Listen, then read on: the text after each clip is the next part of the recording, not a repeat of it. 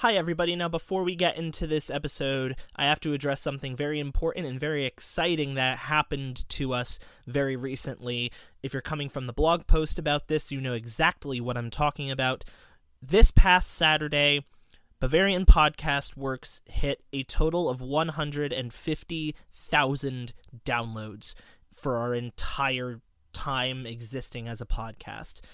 Uh, it's our third 50,000 download milestone. This one is the quickest we've ever hit. It only took us 177 days to go from 100,000 to 150,000. And during that time was really some of the bulk worst parts of the pandemic. So I need to just go ahead and give out some thank yous, as I almost always do for this. So thank you, as always, to my co hosts, Chuck and Tom, who you will hear from later, my parents, my professors, of course. Thank you to the people at FC Bayern US, specifically Edgar Acero and Richie O'Reilly for their help and their support. Also, most importantly, I guess, I want to thank the guests that I've brought on because during the middle part between 100,000 and 150,000, as I mentioned, it was the bulk of the pandemic. Things were slowly restarting for soccer, and of course, we had our success in the Champions League. So there are a number of people that we brought onto the podcast between May and now that I have to thank. Uh, first off, Ian Paul Joy, thank you for coming on and talking with us about Der Klassiker. And then every guest we brought on after that had to do with the uh, UEFA Champions League. So thank you to Andre Carlisle of We Ain't Got No History, Josh Sutter of Barca Blaugranas. Thank you to Julien Laurens talking to us about Olympique Lyon. And of course, thank you to Jimmy Conrad for coming on and talking with us about the UEFA Champions League final. And then I would be remiss if I did not mention the fantastic Luis Miguel Echegaray for coming on and talking with us about the preview for the Champions League group stage. Guys, this was something I never expected.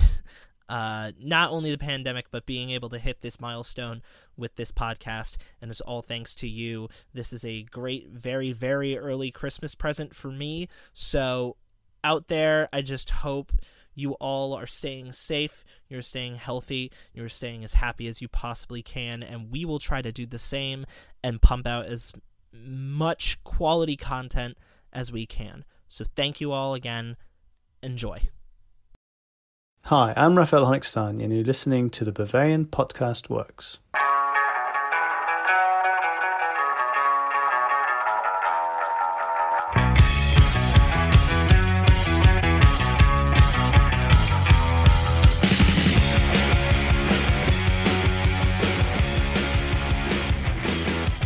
Hello and welcome into a nice, quick little recap of the game against Borussia Dortmund right before Bayern Munich goes on an international break for a little while. We will not be doing anything about the three games that Germany has in the two week international break. We will just be talking about this Dortmund game.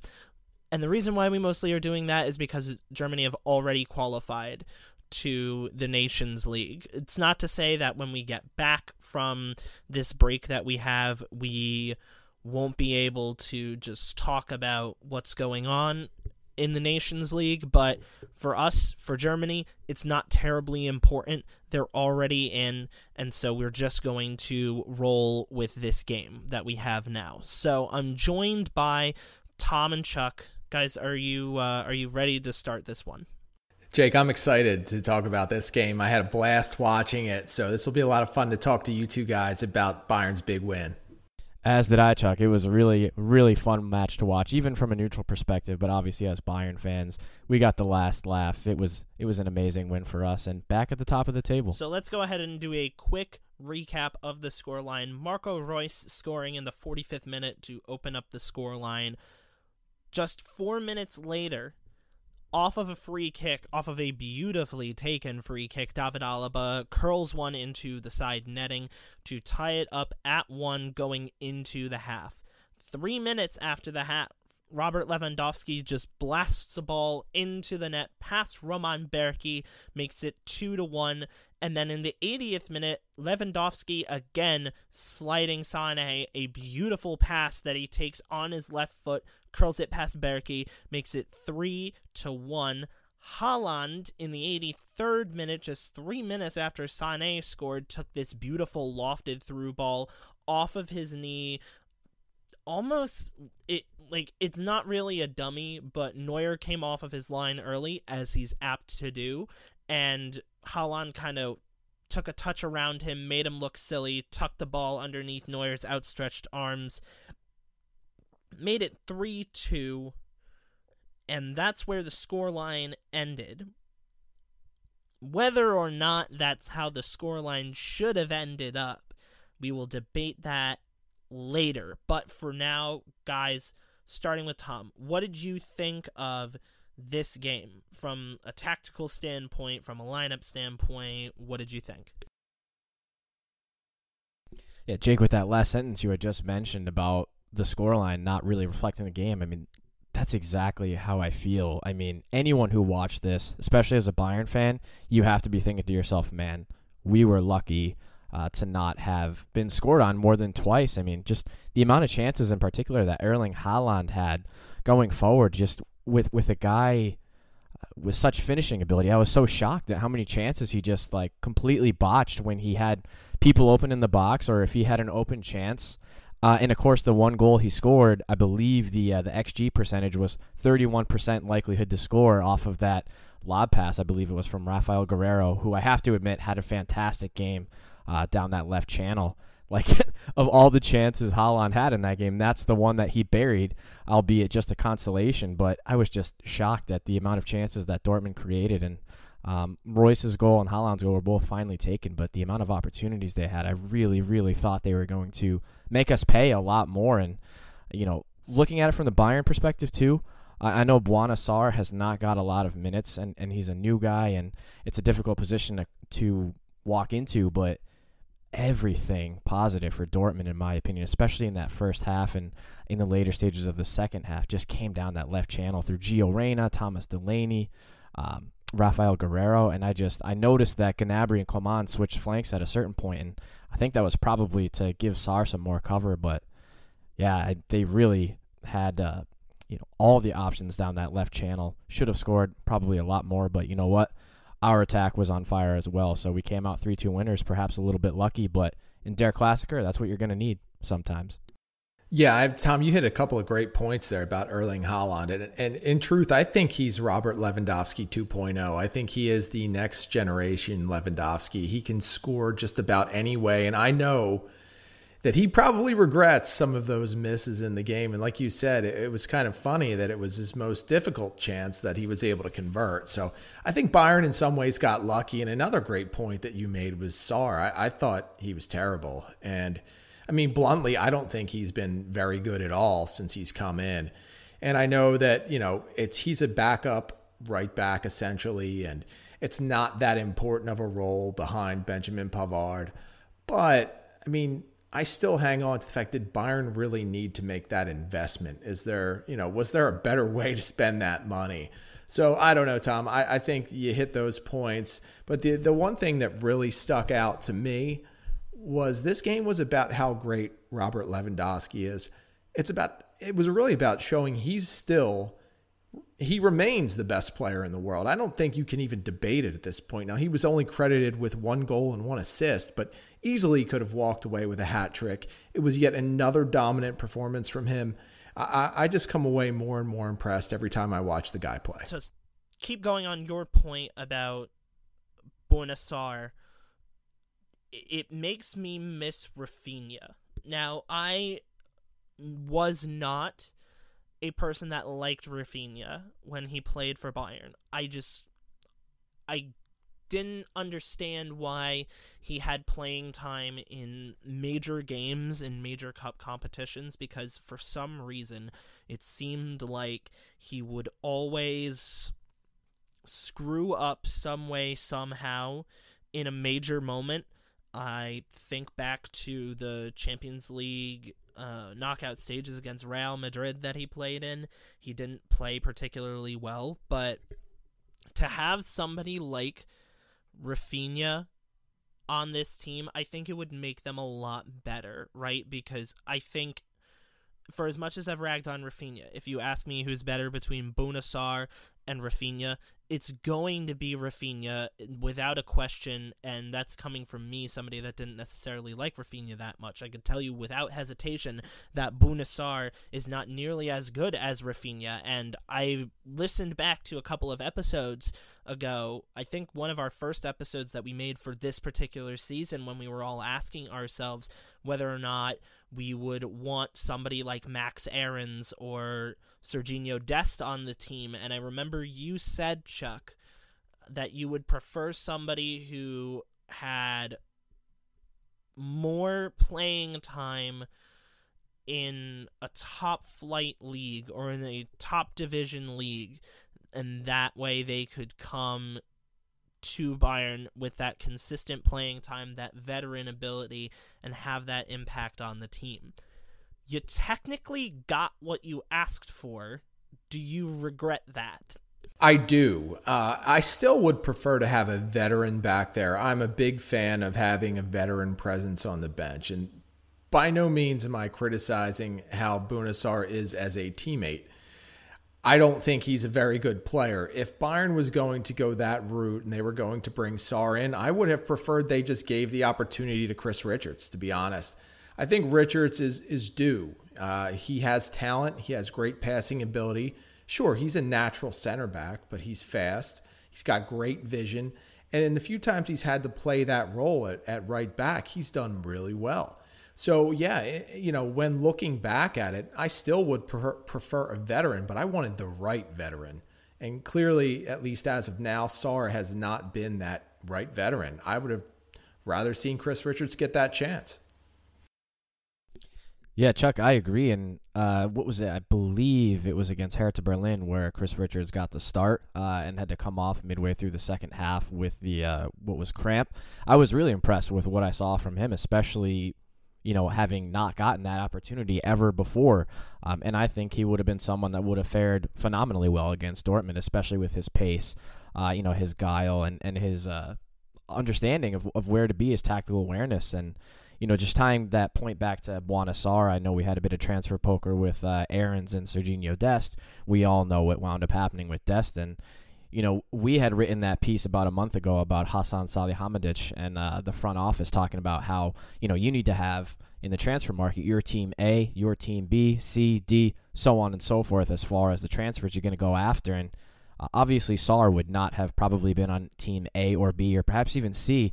And I'm just wondering if, uh, Chuck, as you mentioned, and Jake, as you were speaking about, if in any of those teams, A through, you know, whatever letter of the alphabet, however far back you want to go, how many guys, uh, Jake, as you were talking about, uh, like Rafinha, as far as experience and veteran veteranship, how many guys were in there that were possibly a target? You know, we might not ever know, but I would have liked to have seen someone more akin to Rafinha than a, a Bouna Sarr.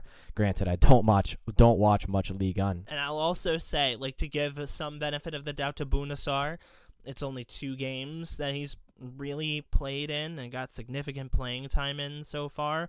For now, it's not looking that great, but hopefully he can turn it around and he can make some sense as to why people thought he was worth eight plus million euro, which I mean, looking at it now, it's almost kind of confusing as to why Bayern bought him as opposed to loaning with an option to buy. But then again, at 28 years old, you're not going to send a guy out on loan. But let's go ahead and talk about the elephant in the room. Robert Lewandowski's first goal should have counted. His knee was offside, and that was the only thing really preventing him from getting that goal. And we haven't really had the debate about the offside rule here, so I guess now is a great time to have it, especially seeing as the last match day for both the Bundesliga and for the Premier League both had major offside decisions reflecting score lines. Now, for Bayern, that necessarily didn't have as big of an impact as uh, as we thought it might have, right? Bayern ended up winning the game. It was really just the difference between a 3 2 win and a 4 2 win. But also, just to say, that Lewandowski goal was beautiful. It was fantastic. It's bread and butter like he normally uh, picks those balls up in the middle of the box. Like, that was fine, right? The other decision that I was talking about was a effort from uh, Leeds United striker Patrick Bamford that was ruled out offside narrowly back in the middle of a very close game at the time against Crystal Palace that ended up becoming a 4 1 loss. So instead of just talking about how I wish we had that Lewandowski goal back, let's just turn this into a debate about the offside rule and what we think should be the letter of the law, what we think shouldn't be the letter of the law. And here's why I personally think we should talk about this. It's because for years, fans in England have been advocating to get rid of VAR, when in reality, VAR is helpful. It's incredibly helpful. It's for moments you wish you had VAR, like, you know, maybe a semifinal against Real Madrid where Cristiano Ronaldo scores two blatantly offside goals and sends Bayern Munich packing, right? For those moments, you want VAR, right? Now, when I say blatantly offside, I'm talking Cristiano Ronaldo's, of course, I don't need to rehash it to you guys, but blatantly offside to me was Cristiano Ronaldo's torso and legs were completely beyond the last defender, right? That is offside. Patrick Bamford's offside, for those that weren't aware, his torso was in line with the last defender, but he was pointing his hand and and arm ahead to where he wanted the ball, not impeding anyway, not gaining an advantage. It wasn't like his arm was wrapped around the last defender. No, he was simply pointing ahead where he wanted the ball, and that was the reason why it was called offside. To me, that's ridiculous and that's insane. Lewandowski's was tight. By the letter of the law, yes, he was offside. But in reality, his knee was like an inch or two ahead of the knee of the last defender. To me, that's not offside. I would say if an entire person's like leg, if an if most of a limb is offside that that has a direct impact on somebody scoring a goal, right? You can't score your goal with an arm, right? So I don't think Bamford's goal should have been called offside because you can't score with your arm. You can score with your legs though, so if Bamford's whole leg was ahead of the last defender, then yeah, that's blatantly offside. But to call goals based on whether or not a person's body part is ahead as opposed to whether or not it was a body part that could be used to score i think that should be a good idea to start where the line should be drawn. Uh, let's hear what you guys think. I'll start with chuck. Jake i think you make a good point about that. And and you know i always go back to this. You know does it impact the play. And, and Bamford was a, a very good example of a body part that is not even allowed to uh, impact or affect the play. So, yeah, I think that you know I really understand why the rule is the way it is, and you know it, it is a line in the sand. If anything is is you know any body part is over that line, then it's offside, and I do get that but you know it goes back to the old letter of the law spirit of the law kind of debate. And i just think if if it's not impactful if it doesn't give a strategic advantage to the player uh, that is going offside then it really you know i think common sense should prevail. For me i kind of break this into two parts. So obviously we spend a lot of time watching the bundesliga we have statistics where every half of every game, top speeds are calculated. Uh, XG is calculated, as we were talking about. Haaland scoring the goal, he had the least likelihood uh, to convert.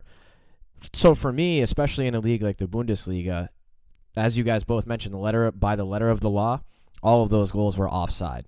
Uh, Lewandowski's two, uh, Patrick Bamford's one, even though, yes, it was the upper part of his arm, which I guess technically in the Premier League for the handball uh, rule is a part of the body that he can score with. So he was offside. As Jake mentioned, it was a beautiful play. He's literally pointing, you know, striker's instinct to where he wants that ball played. It was played there. Beautiful chip. Should have been a goal. I had him in my fantasy team, so I was obviously a little peeved that that goal didn't stand. And I'm also not a big Crystal Palace fan whatsoever. So, um, you know, that's neither here nor there. But for me, there should be, with the technology that they have, if you're calculating XG and those top speeds, can we not uh, get some sort of technology that would calculate the speed that the striker is going at and take into a law momentum? You know, because as Jake mentioned, Lewandowski was maybe you know a, a slight piece of Lewandowski's left kneecap that was offside in the first goal. Beautiful. If there's ever a Der Klassiker goal, that's it. Bayern on the break. Gnabry gets the ball in space, plays a beautifully timed cross. Lewandowski comes sliding in, bottom right corner, and it's literally millimeters. So I think there should be a way for, uh, you know, VAR to kind of calculate the speed. Uh, this may be a little far fetched. I'm not sure if you guys share this thought or if you're thinking, you know, what the hell is Tom talking about? He's absolutely crazy. Um, but uh, there's got to be a way where they can they can take that into account and just add leeway for the momentum of the striker, uh, or you know at least the speed that the defenders and the attacker are, are moving at, because it is impossible to change the way that strikers play the game or whoever you know to play the game and to kind of constantly check for those millimeters and, and those little spaces because you know that's just like not nothing about that is is natural human law you know it's that's just not going to happen ever. Um, so maybe that's a that's a possibility. And then with the handball thing my team, it also affected Liverpool this weekend. Thankfully, Joe Gomez's handball, even though it was tucked right in by his side, Kevin De Bruyne missed the following penalty. That's a collector's item that almost never happens. Uh, separately, I think the handball rule should be uh, reassessed as well because the whole argument between natural and unnatural pos- position, it seems like every week we're sitting here ha- having this conversation. What's natural? What isn't natural? You know, so I think that needs to be really hashed out, and the interpretation amongst referees has to be exactly the same, just so that we can get some consistency. Because, yeah, VAR, it is just a fickle, fickle, you know what. Yeah, let's let's move on to one extra point that we have to talk about in this. It's uh, the injury to Joshua Kimmich. Um, it's a terrible injury. Uh, remind me because I don't remember exactly. I know it's a meniscus injury. Was it a tear or was it a strain?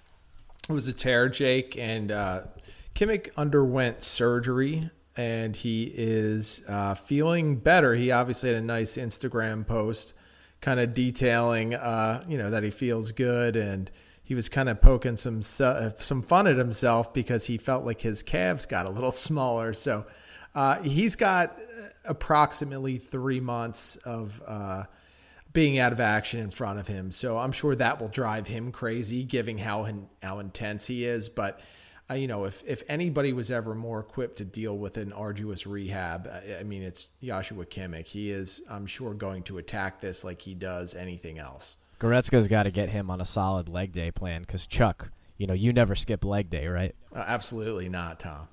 got to train the wheels always. Uh, so let's also just generally talk about his replacement. It's most likely going to be Corentin Tolisso. We saw a good pairing, a decent performance between him and Leon Goretzka. Are you confident in those two going forward for the next couple of months, or do you think that Bayern should go out and reassess whether or not they need to get a new defensive midfielder? Jake, I, I am someone who considers Kimmich the corners or the keystone of, of Bayern's squad. I mean, he holds everything together. So missing him, it's it's virtually impossible to replace everything that he does. I, I'm a huge Goretzka fan. I think he is going to be able to pick up some of that slack. But it's very interesting in thinking about who is going to complement Goretzka in that midfield. You have a lot of options on this team. I mean, you have Tolisso, like you said, you have Marc Roca, you have uh, Tanguy Nianzou coming back, you have Javi Martinez. Uh, you've got options and you've got different styles of players. The one thing that I think Hansi Flick is going to have to explore is, you know, does he want to feature two box to box type midfielders like Tolisso and Goretzka, or does he want to complement Goretzka with someone like Martinez or Nianzou or Roca, guys that are more defensive oriented, that are more likely to sit back and help distribute? I think Flick is going to play this by year, week to week, and he's going to look at the opposition and he's going to think about what works best. I mean, it is kind of scary to think about how Goretzka and Tolisso together. It's scary to think about how good offensively the team could be, but it's also scary to think about how much of a gap they could leave in that midfield if both players advance too far upfield. So I think this one's going to be on Hansi Flick. I think we're going to get a mix of Tolisso and, and those three aforementioned defensive midfielders. Yeah, Chuck pretty much hit everything. Um, you know, while Kimmich is probably one of the most important players in the team, we have the options to cope. Uh, I'm not nervous at all. I think that Tolisso has those Atletico Madrid performances in him. I think we're going to get them from him. And one thing I'll say, what the reservations I have about Tolisso, uh, all of the confidence that I have in Goretzka completely makes up for it. I can easily see Goretzka accepting a, more defensive role um, and letting Tolisso roam a bit more forward because Goretzka, for me, is a kind of guy who will do it all. Uh, and he does it all. He's everywhere on the pitch. You know, his heat maps, I think.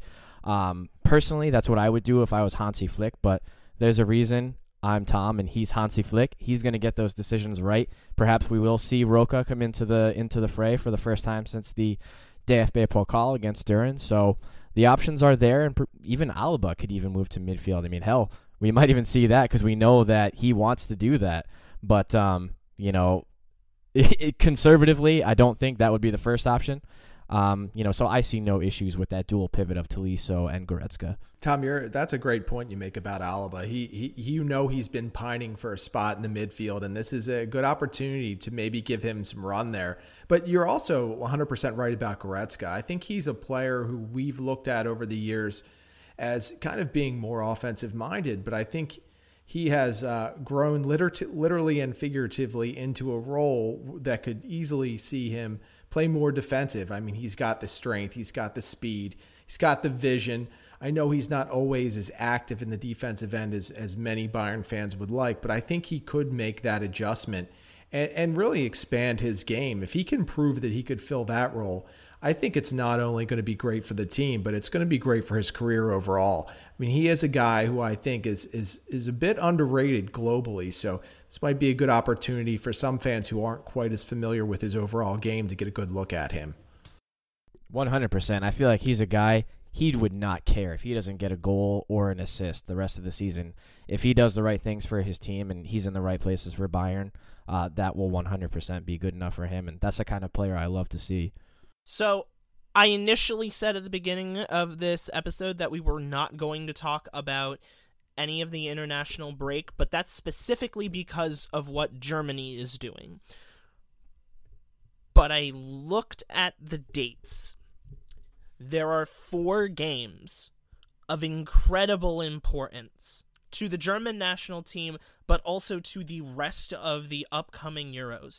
It is the finals of the Euro 2020, basically now the Euro 2021 playoffs. They are taking place this Thursday. There are there are 8 teams, 4 games. They are incredibly important. They are nations with rich histories, uh, some richer than others in football.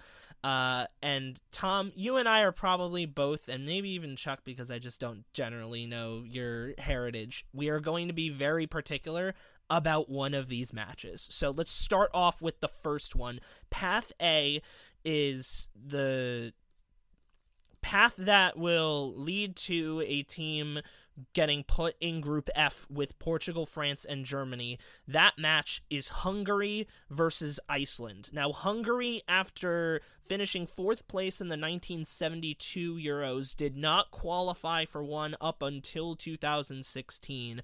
Iceland never qualified for a major tournament up until 2016. They leveraged that into a 2018 World Cup game. So let's just go on this format from now on. Those are the two teams, those are their records. Who do you have as favorites? Not necessarily a score line, but who do you think is going to win this game, guys?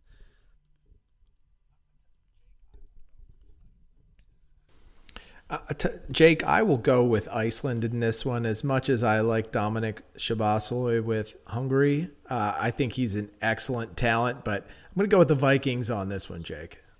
I I do actually know. I don't know how I remember this, but I know that the Icelandic national team has, uh, for the past couple international breaks, been dealing with a lot of injuries. Uh, but I will say one of my fondest memories from the 2018 World Cup uh, is when Messi missed the PK against Iceland. And if you want to have a laugh, go listen to the Icelandic commentator calling that moment. It's probably the funniest thing you'll ever hear and remember from that World Cup. So, for that reason, I would love me some Icelandic punditry at the European Championships this summer. Let's go, Iceland. Yeah, and you know, Tom, it, it, Iceland is such a good story. I mean, for anyone that doesn't know it, I, I really suggest you go back and read up on it. Just everything from how, you know, the limited population they have and how they work with it and how they develop players. It's really fascinating. Spend a little time and and read up on that, and I, I guarantee you will enjoy what you read. I'll never root for Gylfi Sigurdsson in an Everton shirt ever, never, ever, ever. But when he's in an Iceland blue kit, then that that's okay. I can a little bit of wiggle room there. I want to say Hungary, but Chuck is right. Iceland are such a good story. Um, and this was really the tournament that made them a major player in the national team stage, like arena.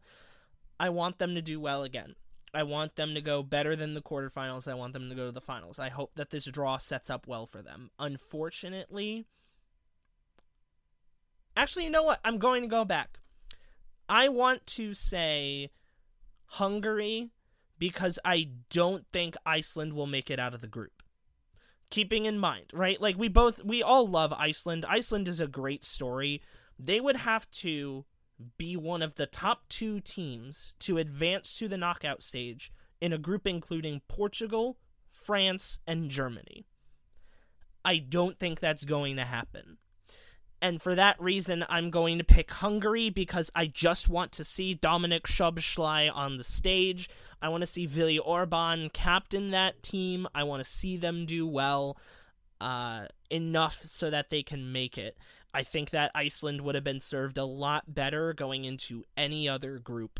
And for that reason, I am picking Hungary because I want at least one cupcake game for this German national team in order to wait a second, Jake. Round. Wait a second here. Now, Jake, you more than anyone want Jogi Löw out the door. So a loss to Iceland or Hungary I mean, that would really help expedite it. So maybe you should take a look at your line of thinking and, and think about how Iceland or Hungary, who might be best equipped to make that happen for you, Jake. Here's the thing, and this is my backup reasoning behind that. What do you think is more embarrassing, a loss to Iceland or a loss to Hungary?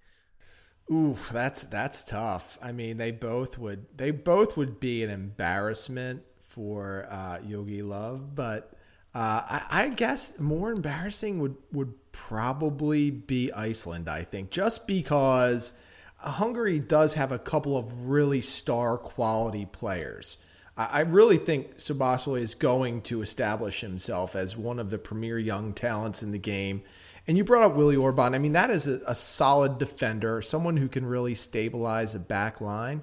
Uh, I still think because of the way Iceland's viewed, I mean, whatever their small population is, to lose to them is still the equivalent of like, you know, Alabama losing a college football game to, you know, Newman University where I went. So, um, you know, I, I honestly think Iceland carries a little more weight and hopefully getting uh, Jogi out the door. Chuck, we could also see Here's some uh, hair conspiracies, right? I think it was you back.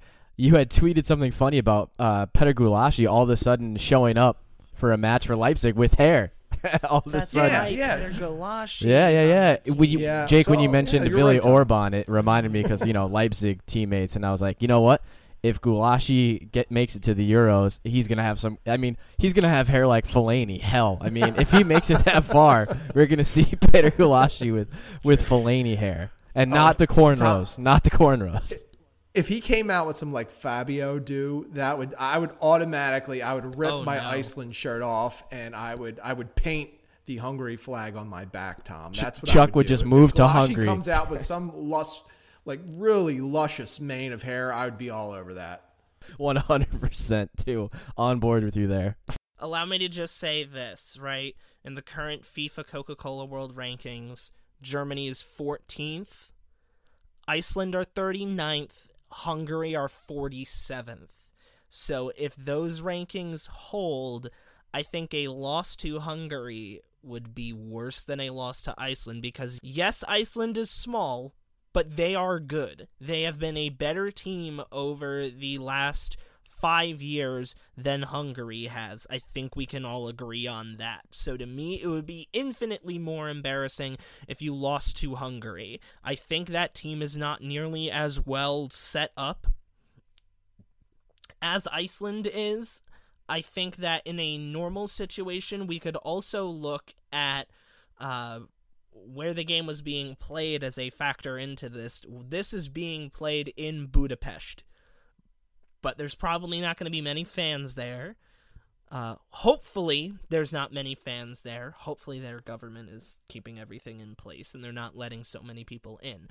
But I think in normal circumstances, we would have had to look at that as well. But let's go ahead and move on to the next game in the uh, qualifiers. It is Northern Ireland versus Slovakia in Belfast. Northern Ireland qualified for the 2016 uh, Euros for the first time in their history. They never made it to the tournament beforehand.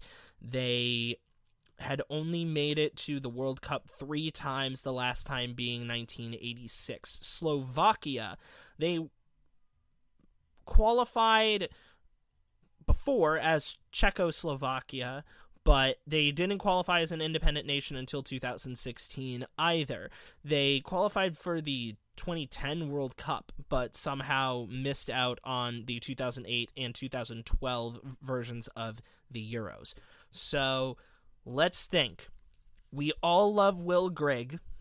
Will Grigg is on fire, and everyone's defense will always be terrified. But Slovakia, they're also still a pretty good team. Marek Hamšík is kicking around. This game's in Belfast, but I don't think that's going to matter, seeing as the UK is on a lockdown currently. I guess this one's a little bit harder to predict. It's not the hardest game to predict because that one is dead last. But this team, uh, the winner of this one, moving on to Group E alongside Spain, Sweden, and Poland. Who do we have?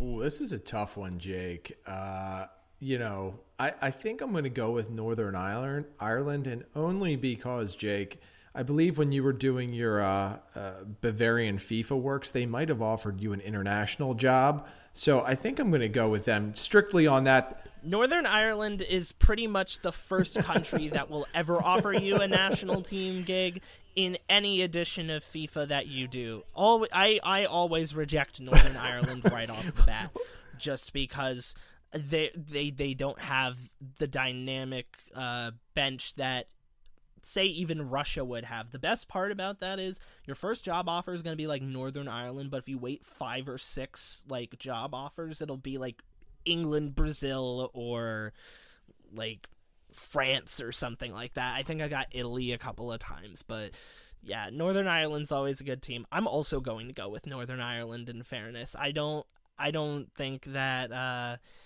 I don't think that there's anything wrong with going with Northern Ireland at all. Tom, what do you think? have to pay my respects to Martin Skrtel as a Liverpool fan. Gave so many devout years to us, but as you mentioned, Euro 2016 Will Grigg on Will Grigg's on fire. That tune, anybody's name fits to that tune, and it's hilarious that that was the player they chose to make a song about.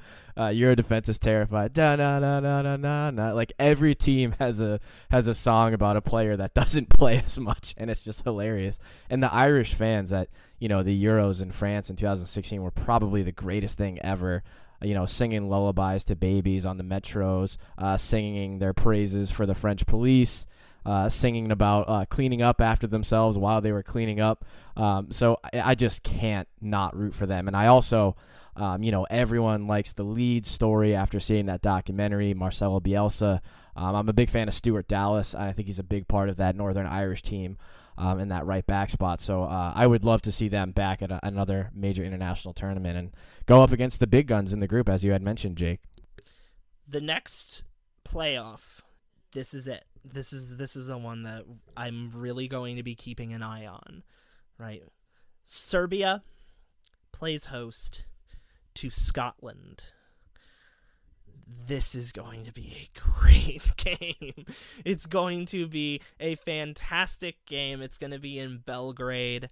Uh, Scotland have not qualified for a tournament since the 1998 FIFA World Cup in France they did actually pretty well for themselves. The last Euro they qualified for was the 96 World or the 96 Euros in England. They finished second in their group. Now, they also play a very good Serbia team. Uh, they've never qualified for a Euros before. Uh, as an independent nation, at least. They've qualified as Yugoslavia. They did not qualify as Serbia and Montenegro. They have not qualified as their own individual nation either. So, guys, who are we going for? Who are we thinking? I am a, a big fan of Scotland for a lot of reasons. Uh, groundskeeper Willie, not the not the least of them, but I'm to go with Serbia here, Jake. I think their roster's a little deeper, a little more dangerous. I like Filip Kostic. I like Luka Jovic. Uh, I like my guy, uh, Mijat Gacinovic. I always enjoy him. He's got a flair. So I think Serbia actually has a lot of talent. I think they're pretty deep, and uh, you know, as much as I like the Scots, I think they're they're fighting an uphill battle in this one. No, Jake, if the if the Scots go through, they can wind up in the group with England, correct? In the actual tournament itself. That's going to be something that I wanted to touch on because both of oh, these I spoiled it. Have memes attached to their um attached to their groups the if I'm, Scotland advance, they play England. If Serbia advance, they play Croatia. Oh man. Oh my. Oh Both my. of those are intense outcomes. Those are ridiculous outcomes. I it's it's going to be fun it's going to be I mean, completely unbiased because I have no connection to this whatsoever. It'd be fantastic to see Jordan Henderson and Andy Robertson uh, go up against one another. I have no idea why that came to my head, you know, wink, wink, but you know, especially thinking of guys like Derek Rae and, and Craig Burley and all the disappointment that the Scots have had to endure from a footballing standpoint for the, the past couple of decades. I would love to see them in the major tournament and go up against England. That would be perhaps the tastiest of encounters in a big tournament, even better than Wales England in 2016 it's almost too uh, politically charged to have the outcome of this game.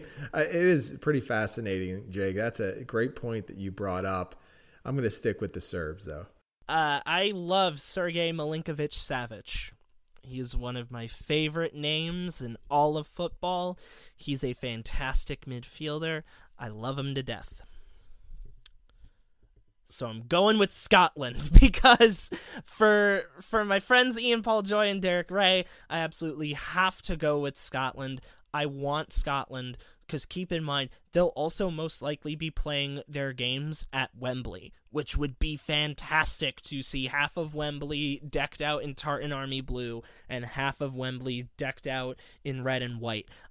I I, I can't I can't feel comfortable having a Serbia Croatia game uh, in any contact, in any way, shape, or form.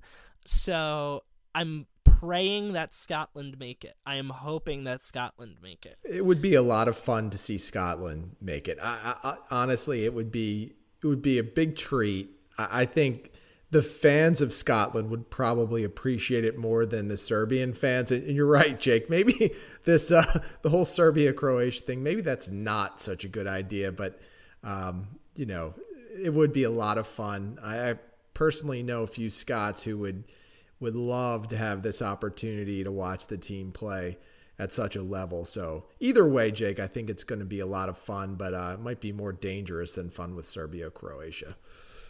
Here's what I'll also add. It was really unfortunate for that Path B team, right? That result was Northern Ireland versus Slovakia.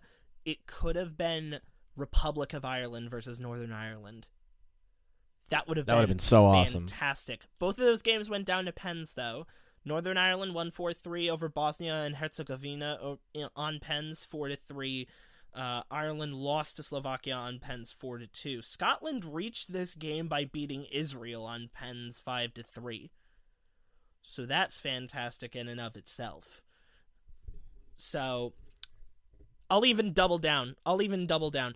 If Scotland advance, I will buy a Scotland jersey because my Scottish my Scottish ancestry dictates that I should and so therefore I will. I will root for them as my second team at the Euros if they make it because Ireland couldn't make it. Germany made it. My second team will be Scotland. They're actually like third or fourth in my pecking order of my actual lineage, so that makes sense to me. Uh, the final game Georgia versus North Macedonia. We don't know a lot about either of those teams. Georgia beat Belarus in order to get here, who Germany played in their group to qualify into the Euros. North Macedonia beat Kosovo. So that's that's a tough game for them as well. Georgia have never qualified individually for the Euros or for the World Cup. Neither have Northern Macedonia. Um, this one's up to you guys, I guess. Uh, I I don't know who is going to win. Allow me to quickly check the FIFA World Rankings while you guys go ahead and oh wait, Georgia is 86th and North Macedonia is 65th. So just on those world rankings alone, I'm going with North Macedonia. I'm going to go with Georgia. I think Kirby Smart's a great. Oh, sorry, the wrong Georgia. I will go with Georgia, Jake, just because I want to disagree with you. I like it's gonna sound so nerdy, but I actually um, I pay attention. I do root for Ireland and England in the uh, the qualifiers and the Euros. I have watched several matches before uh, against uh, for either England or Ireland against Macedonia or um, Ireland versus Georgia. And I would actually say I do have memories. You know, back when Rooney was still on the team of Macedonia giving England a really difficult time. I believe it was not too many years ago. Uh, England had a red card and they wound up drawing uh, Macedonia. Granted, this is a place where there have been, uh, you know, when they're playing in Macedonia, racial slurs chanted at some of the England players. So there's a lot of off the pitch stuff that's very nasty and, and disgusting. But just from you know going off of those memories, um, I, I do think, and obviously the world rankings kind of speak a little bit to that as well. I'm just going to go with North Macedonia instead of Georgia. If not for this competition, let's be honest, how many people would even know of North Macedonia? I mean, I, I am going to be honest, I probably couldn't find it on the map. It's above Greece. If I recall correctly, nerd, I don't I would think know exactly where North Macedonia is. It's above Greece. So Jake, you're welcome. you might you might know. Have well, they always Thank you, been... Mr. Smart Guy. Why don't you make me feel a little more dumb? I think Macedonia. I I believe wasn't there. Um, the footballing federations were different not that long ago. I think within the past five ten years. Um, you can correct me if I'm wrong, Jake. I believe before it was just Macedonia. It wasn't North Macedonia. It was. That was like a whole political thing. I believe Greece became the legal successors to Macedonia, and they kept the name Macedonia, and then North Macedonia had to um, had to call themselves North Macedonia.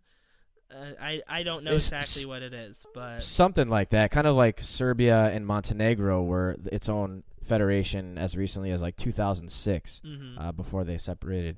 I don't know. That. Yeah, there's all kinds of uh, crazy political stuff and you know geographical history, but maybe we can get research ahead of this uh, massive clash, Mhm. Georgia and North Macedonia. Maybe we'll be experts by then. Hop on that, Tom. Why don't you take the next six hours or so, dig into it, and file so a report? here I, I will. actually- I absolutely actually have will. it for you. So I'm looking at the Wikipedia page. Oh, here we go, here we go. Greece. Uh, the country consists of nine traditional geographic regions. One of them is Macedonia. And fun fact: apparently, the official name of Greece is the Hellenic Republic. Something I never knew up until just this moment, which I think is funny. It's just like how most people didn't know that the full state full name of the state of Rhode Island was the state of Rhode Island and the Providence Plantations.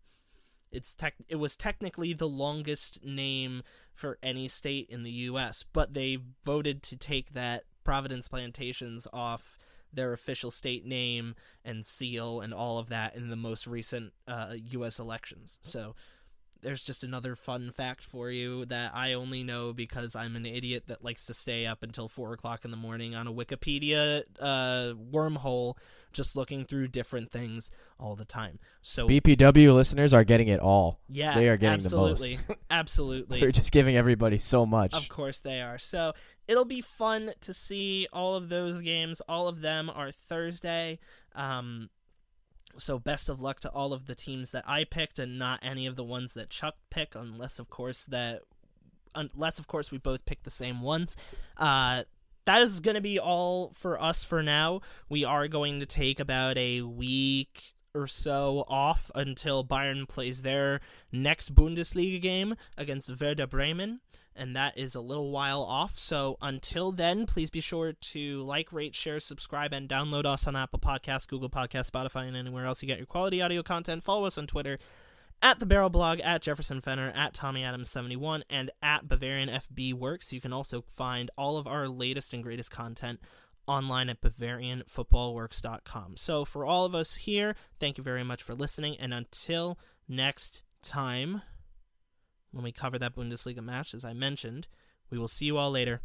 Auf Wiedersehen.